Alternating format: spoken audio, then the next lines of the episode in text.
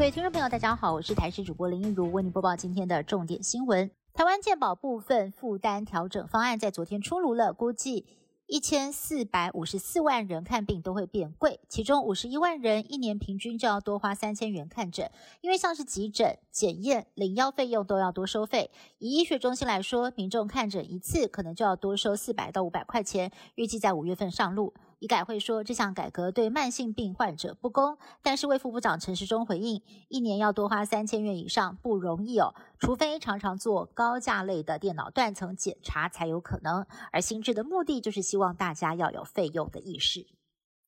今天台湾本土个案有加零，这已经是这个月的第三次了，但是境外一入却有九十一例，创下了农历年来的新高。有国内的专家示警。台湾已经松绑入境检疫，代表疫情的威胁会提高。要是疫苗接种率没有拉高，随时都会爆发社区感染。而最新的病毒定序结果也出炉，发现基隆感染源不明的五分埔女店员染上的是 BA two，但是呢是全新的序列，跟东南亚比较相近，将进一步的比对境外移入个案。而这也是我国第六条 BA two 本土传播链。最近中部地区天空总是一片灰蒙蒙，而今天西半部的空品更是亮出了橘红灯。台中市政府怒呛台电，从三号开始，中火就一直支援全台电力，根本就是拿市民的肺在救援。对此，台电回应强调，各电厂都有帮忙，中火十部机组也只有启动了七组，并不是外界传的火力全开。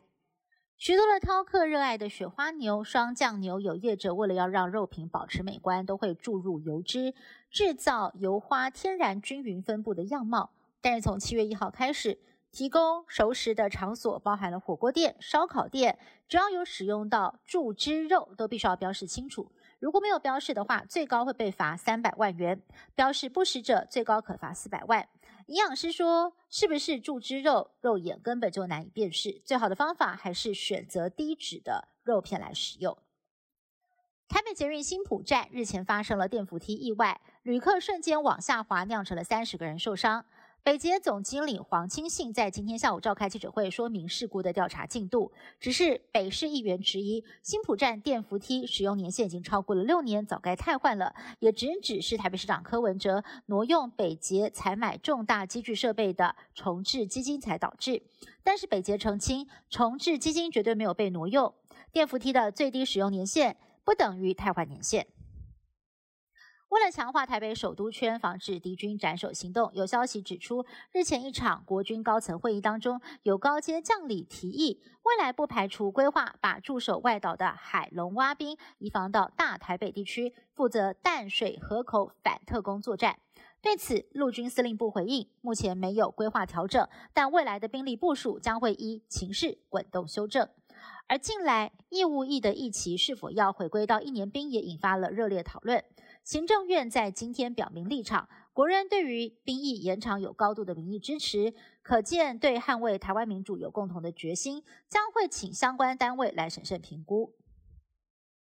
南韩疫情持续延烧，十七号全境单日新增确诊人数飙破了六十二万大关，比前十六号呢是暴增了二十万人，死亡病例也来到了四百二十九例，双双创下新高。居家疗养人数更是来到了一百九十万人，新冠死亡人数激增，再加上气温低猝死的案件频传，南韩多家火葬场的火化炉已经全面启动，但仍然不足以应付需要的火葬人数，有的死者甚至不得不延后火化仪式，情况相当严峻。